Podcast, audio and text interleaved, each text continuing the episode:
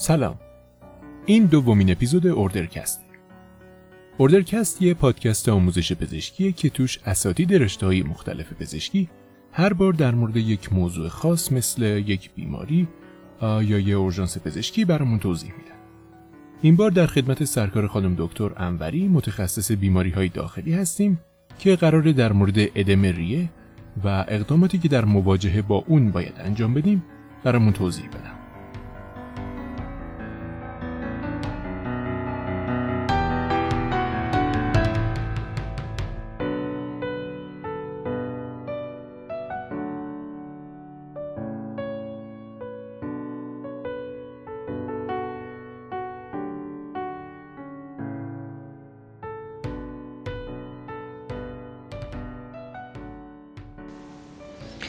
سلام بحث امروز ما در مورد درمان ادم حادریه هست که در خدمتتون هستم انوری هستم.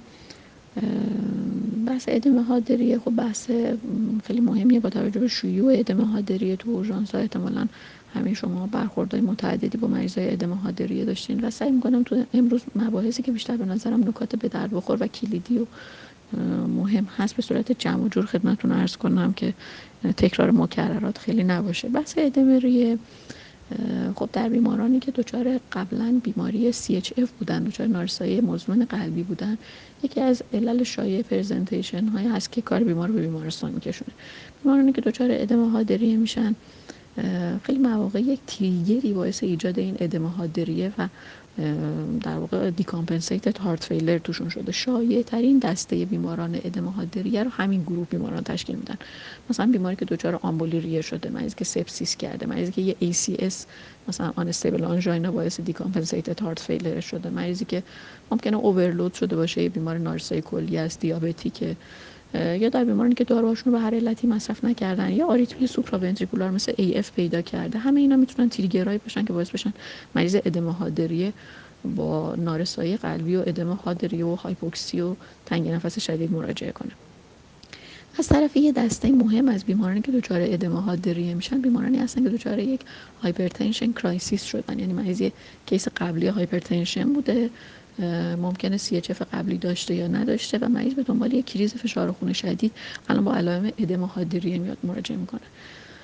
برخلاف دسته اول که بیمارانی هستن که یه مشکل زمینه قبلی داشتن و الان با یک بیماری زمینه ای اومده یه در واقع بیماری جدیدی باعث trigger CHF شون شده بیمارانی که دچار ادم حاد ریه در زمینه hypertension crisis میشن خیلی پر سر و صدان رال fine دو طرفه ممکنه همون فرمتی که ما توقع داریم در ادم ریه تا بالا تا قله ریه بشنویم JVP برجسته ممکنه حتی بعضی از اینا علائم ادم حاد ریه در زمینه CHF قبلی هم داشته باشن. مثلا مریض ادم اندام داره ممکنه tenderness تو right upper quadrant و reflex hepatojugular مثبت داشته باشه. اینا یافته هایی که ممکنه در این بیمار کمک کننده باشه.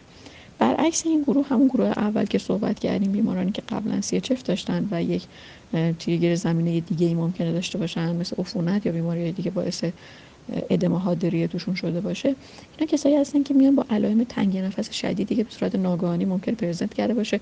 ولی ممکنه سیرش کمی در واقع آرامتر پیشرفت کرده باشه تدریجی تر باشه و ممکنه واقعا در معاینه ریه اینا مثلا یه رالی تو قواعد ریه هم بشنویم. لزوما اون پرزنتیشن تیپیک رال قلقل ریه تا بالا رو نشنویم. گاهی اوقات تشخیص این بیمارا در این ستین خیلی اهمیت داره که بتونیم اقدامات درمانی رو براشون شروع کنیم. پس به این نکته باید توجه کنیم.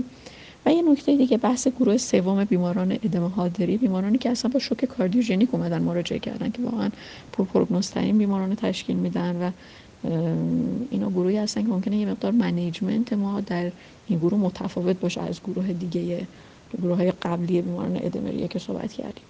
حالا بحث درمانی که توی این بیماران می‌خوایم براشون شروع کنیم. اول توی ارزیابی اولیه ما باید حواسمون باشه که ما قبل از درمان باید چند تا نکته رو تو اینا بدونیم. یکی بحث همون trigger هایی که می‌تونن باعث decompensate شدن بشن. حتما تو شرح حال باید همزمان با اینکه ما داریم ارزیابی اولیه رو انجام میدیم اکسیژن برای بیمار می‌ذاریم همزمان معاینش می‌کنیم یه سری سوالا که در مورد trigger از بیمار بپرسیم. دوم اینکه بحث complication ها و end organ damage. که ممکنه در management بیمار تاثیر بذاره رو از بیمار بپرسیم. مثلا بحث نارسایی کلیوی کاهش برونده ادراری اینا نکات خیلی مهمی که تو برخورد مریض CHF که الان با ادم حاد ریه‌مون اومده تو management ما تاثیر گذاره. حتی تو اقدامات درمانی بعدی مثل ultrafiltration و در واقع حتی تجویز دوز diuretic هایی که ما ممکن استفاده کنیم ممکن تاثیر بذاره. پس باید حتما به این نکته هم توجه کنیم. تو برخورد اولیه موقعی می‌خوایم درمانمون رو شروع کنیم. معمولا همه ما یاد گرفتیم که تو اولین برخورد اول با یه diuretic، loop diuretic مثل لازیکس شروع می‌کنیم. خیلی بحث تجویز دوز diuretic تو بچه ها مورد سواله که ما چه دوز diuretic ی برای این بیمار تجویز کنیم. خیلی از این برخوردهایی که ما می‌کنیم با بیمارا واقعا بسته به setting بیمار کاملا ممکن متفاوت باشه و هنوز هم تجویز diuretic اصطلاحا گفته میشه که یک هنر در درمان بیمار ادم ریه تا اینکه در واقع یک چیز کلاسیک باشه. درمان دیورتیکی که معمولا بیشتر بیماران ادمریه رو از ادمریه خارج می‌کنه اغلب با دوزش 80 تا 120 میلی معمولا دوزایی هست که بیشتر بیماران رو از ادمریه خارج می‌کنه. ولی در بیماران ادمه هادریه ما هیچ وقت اغلب نمیایم با 80 میلی لازیکس شروع کنیم. اغلب اینا ممکنه با 10 میلی 20 میلی لازیکس 40 میلی لازیکس هم به راحتی تو دوزهای اولیه اون تنگ نفس شدید بیمار رو بتونیم برطرف کنیم. و اینکه ما معمولا با چه دوزی شروع کنیم خیلی به همودینامیک بیمار فشار خونش بستگی داره. اگه فشار خون مریض در ابتدا فشار خوبی داره مثلا مریضایی که با hypertension crisis اومدن و معمولا فشار مریض 180 ممکنه ما خیلی به راحتی برای بیمار با دوزای 40 میلی هم diuretic رو شروع کنیم. در حالی که در بیمارانی که فشار خون لبه مرز مثلا بین 100 تا 110 دارن ممکنه واقعا با احتیاط مثلا با 10 تا 20 میلی لازیکس برای این بیمار رو شروع کنیم. پس انفوزیون لازیکس هم که به صورت انفوزیون لازیکس در واقع مثلا حالا 6 میلی گرم ممکنه شروع کنیم حالا در این بیمارا. در بیمارانی که دچار افت فشار خون هستن یا فشار خون لب مرزی دارن بیشتر توصیه میشه در بیمارانی که مشکلات کلیوی دارن ممکنه به صورت انفوزیون لازیکس در اینا لازیکس رو ادامه بدیم. خیلی هنوز در مورد اینکه کدوم یکی از این روش ها تفوقی نسبت به همدیگه دارن اتفاق نظری وجود نداره. پس ما معمولا دیورتیک رو با دوزهای کمتر در بیمارانی که فشار پایین هست دارن و در با دوزهای بیشتر در بیمارانی که فشار قابل قبولی دارن شروع می‌کنیم. از 10 20 یا حد اکثر تا 40 میلی شروع می‌کنیم. و ممکنه دیوایدت اینو در فواصل هر 10 دقیقه یه بار مجددا بسته به اینکه مریض از خارج شده یا نه تکرار کنیم. می‌دونید که اثر لازیکس علاوه بر اون اثر ادرار بیشتر اون اثر وازودیلاتوریشه که در ابتدا می‌تونه به کاهش در واقع afterload بیمار کمک کنه و این کمک کنه که مریض کم کم از ادم ریه خارج بشه. یکی دیگه از درمانایی که در بیمارای ادم حاد ریه حتما استفاده میشه و الان دیدن با evidence های خیلی خوبی حتی در بیمارانی که فشار خونای borderline دارن می‌تونه موثر باشه استفاده از داروی vasodilator سردستشون TNG هست. جی خب شما می‌دونید که معمولا ما به صورت روتین با دوزای حالا حتی از دو تا چهار میکرو هم میشه داد ولی خب به طور روتین در اورژانس ما معمولا با 5 میکرو per minute شروع می‌کنیم و معمولا با این دوزای پایین کمتر می‌تونه افت فشار ایجاد کنه ولی در بیمارانی که حجم intravascular پایینی دارن باید خیلی حواسمون باشه و معمولا در جای اندیکاسیون داره که فشار خونهای قابل قبولی ما در بیمار detect می‌کنیم. معمولا فشار بیمار باید بالای ده باشه. فشار خونهای بالای 110 معمولا systolic blood pressure بالای 110 کاندیدای مناسبی برای گرفتن TNG هستن. TNG به منظور کاهش فشار خون نیست به منظور کاهش آفترلود پرلود و در واقع کاهش لود قلب و بهبود ادمه ریه بیمار استفاده میشه. و دیدن که می‌تونه با در واقع سیر حالا افزایش یابنده که معمولا هر ده دقیقه رو بر اساس فشار خون بیمار ما می‌تونیم این دوز در واقع تی رو تا هر ده دقیقه 15 دقیقه 5 میکرو 5 میکرو افزایش بدیم و دو دوزهای خیلی بالا 100 تا 200 میکرو هم می‌تونیم بالا ببریم. می‌تونه در درمان ادم حاد ریه کمک های زیادی بکنه. نکته challenging اینجا بیمارانی هستن که فشار خونه borderline دارن. در مورد فشار خونه بین 100 تا 110 خب ما معمولا می‌تونیم با دوزهای کمتر TNG رو شروع کنیم. در مورد فشار خونه که معمولا پایین تر از این زیر 100 معمولا فشار خونه بین 90 تا 100 حالا 85 تا 100 ممکنه واقعا سودهای متناسبی از استفاده از TNG ببرن. ولی استفاده از TNG در فشار خون زیر 100 باید با مانیتورینگ دقیق فشار خون باشه. به خاطر همین علیرغم مطالعاتی که اومده که دیدن واقعا ممکنه در survival بیمارا استفاده از TNG حتی در فشار خون پایین موثر باشه. یعنی بعضی که vasopressor رو میدن همزمان TNG هم برای بیمار شروع کن ولی واقعا این در شرایط setting ICU و جاهایی که مانیتورینگ مناسب برای فشار خون بیمار انجام میشه بهتر استفاده بشه. و بهتره که در اورژانس شلوغ ما معمولا فشار خونهای زیر 100 یا زیر 90 رو از دادن سرم تی جی تا زمانی که فشار خون بیمار محدوده خوبی نرسیده خودداری کنیم. در مورد درمان های آنتیکواغولان تو بیمار ادم ریه معمولا دوز درمان هپارینی که ما به صورت انفوزیون و لودین تزریق می‌کنیم شباهت زیادی به همون دوز درمانی تو ACS داره. یعنی 60 تا پر کیجی لودین میدیم. یه چیزی حدود مثلا 5000 واحد تا 10000 واحد استات به صورت آیوی برای بیمار تزریق میشه و به صورت انفوزیون ساعتی که معمولا 12 تا پر کیجی پر آر هست که این میزان یه چیزی حدود همون هزار واحد در ساعتی که اغلب بیماران حدود 60 70 کیلو وزن دارن تجویز میشه. علاوه بر تجویز آنتیکواگولان یکی از درمانهایی که رو سروایوال مریض سی اچ ممکنه تاثیر بذاره و کمک می‌کنه تو درمان استفاده از فراورده های در واقع مهار کننده های آنزیم مبدل آنژیوتانسین ACE inhibitor هستن که خب تو دوره درمان بستری بیمار حتما باید حالا کاپتوپریل معمولا به صورت روتین اگر فشار بیمار خوب باشه معمولا ما دوزهای بیشتر مثلا ممکنه از 12 تا 25 تا BD شروع بشه. ولی خب در بیمارانی که فشار خونای borderline دارن ممکنه حتی از 6 و 25 صدم میلی گرم یعنی یک چهارم قرص به صورت divided BD شروع بشه. نکته مهمش هم اینه که حتما کاپتوپریل با توجه به اینکه طول اثر طولانی نداره تا 24 ساعت حتما باید دیوایدد تجویز بشه. یعنی معمولا به صورت TDS, QID یا BD استفاده میشه.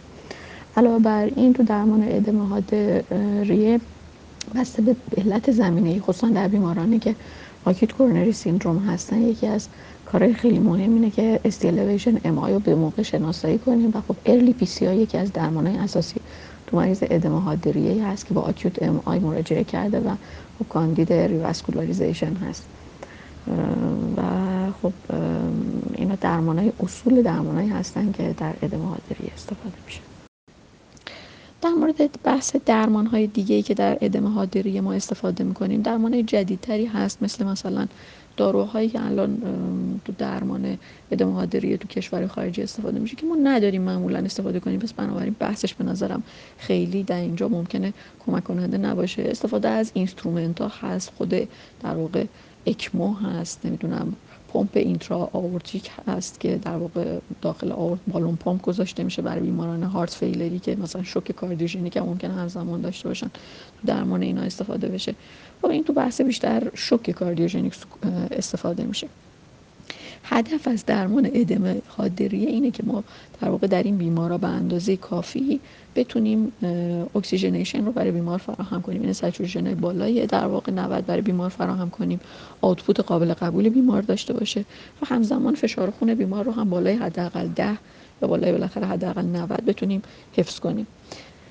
استفاده از مورفین در درمان ادم حاد ریه که حالا قبل از بحث TNG باید صحبت می‌کردم و نگفتم خیلی مورد بحث هست. اینکه آیا استفاده از مورفین در بیمارانی که خب خصوصا anxiety دارن یه مقداری مریض agitated است distress داره بیقراره تو این افراد ممکنه به خاطر اون اثرات anxiolytic ش خودش کمک کننده باشه afterload رو کم کنه به بهبود ادم حاد ریه کمک کنه ممکنه کمک کننده باشه. ولی واقعیتش اینه که باید خیلی حواسمون باشه cost و benefit این اقدام رو بسنجیم. مطالعات وسیع systematic review رو این زمینه هست که استفاده از مورفین در بیمارانی که distress حاد تنفسی دارن خصوصا در بیماران hypoxic و بیمارانی که مشکل قبلی ریوی ممکنه داشته باشن ممکنه که در respiratory depression و نیاز به اینتوباسیون زودرس در این بیماران موثر باشه و باعث بشه که نه تنها survival زودرس در اینا افزایش پیدا نکنه باعث بشه survival مریض ما کم بشه به علت یه arrest تنفسی. پس استفاده به موقع از مورفین در اینا توصیه میشه ولی باید حواستون باشه در بیماری که هایپوکسی شدید داره و بیمارانی که نگران این هستیم که مریض نیازمنده به اینتوباسیون و حمایت تنفسی باشه ما باید standby بالا سر بیماری که مورفین بهش میدیم وایسیم. و ممکن در اینا ممکنه لازم باشه ما دوزهای کمتر مورفین استفاده کنیم یا مورفین رو به بعد از اینکه مریض همودینامیکش کامل stable بشه یا در setting آی قرار می‌گیره موکول کنیم. پس مورفین زدن ممکنه واقعا دیگه الان درمان اولا به استفاده از TNG نباشه و در خطوط درمان ادمه ما معمولا اول از دیورتی بعد از سرم TNG و در این فواصل بسته به بیماری که خیلی بیقرار آجیت است و حالا فشار خونای خوبی داره خیلی رسپیتوری دپرشن نداره ممکنه از مورفین استفاده کنیم. معمولا مورفین با دوزهای بالاتری که ممکنه بچه ها استفاده کنن مثل مثلا دوز 5 میلی 10 میلی که استفاده میشه ریسک رسپیتوری دپرشنش خیلی بیشتره و معمولا در این حالت ممکنه از دوزهای کمتر مثلا 3 میلی ما شروع کنیم و وقتی که مریض مثلا مجددا پاسخ نده یا در بیمارانی که خودشون همزمان ام آی کردن یعنی یک سودی ممکن از دادن مورفین در درمان ام آی بیمار داشته باشیم ممکنه دوزهای مجدد مورفین استفاده بشه.